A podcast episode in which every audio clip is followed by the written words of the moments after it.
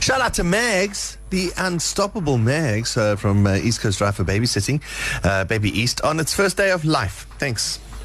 Thanks, Megs. One day you're Thanks- already giving baby Easter away. Thanks for taking, uh, picking up the slack there, Megs. Yeah. Kerry Miller has been tasked, uh, now that she is a mum, with uh, a pseudo mum, with, uh, with giving us a daily vlog. Yeah. Do you have one for today? Yes, there is one for today.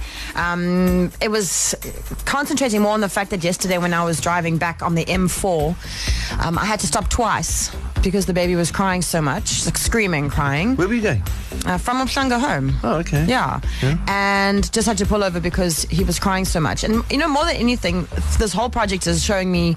Um, we, I just, people have babies all the time. Most people, you know, are parents.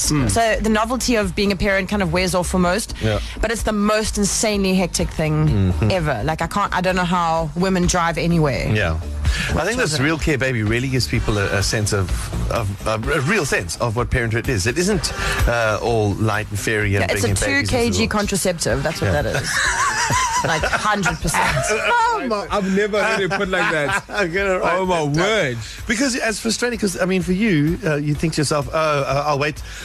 I'll wait. till I'm five minutes away from home. You know, I'm almost home." But you can't. Baby's crying now. Yeah. You have to do something now. You I find did- a place I to had stop the pulled car on the side off of the road. Hmm. by, by Virginia, but obviously can't just pull off on the side of the M4. So went down, went and parked on the side by the f- by the um, Airport. By the airport, exactly. And obviously I Instagrammed it too because Excellent. We have that on our uh, website, uh, ecr.co.za. And uh, we have a, a, a report uh, based on your um, uh, on our findings. yeah, So, would you li- like to know how you did? I don't know actually.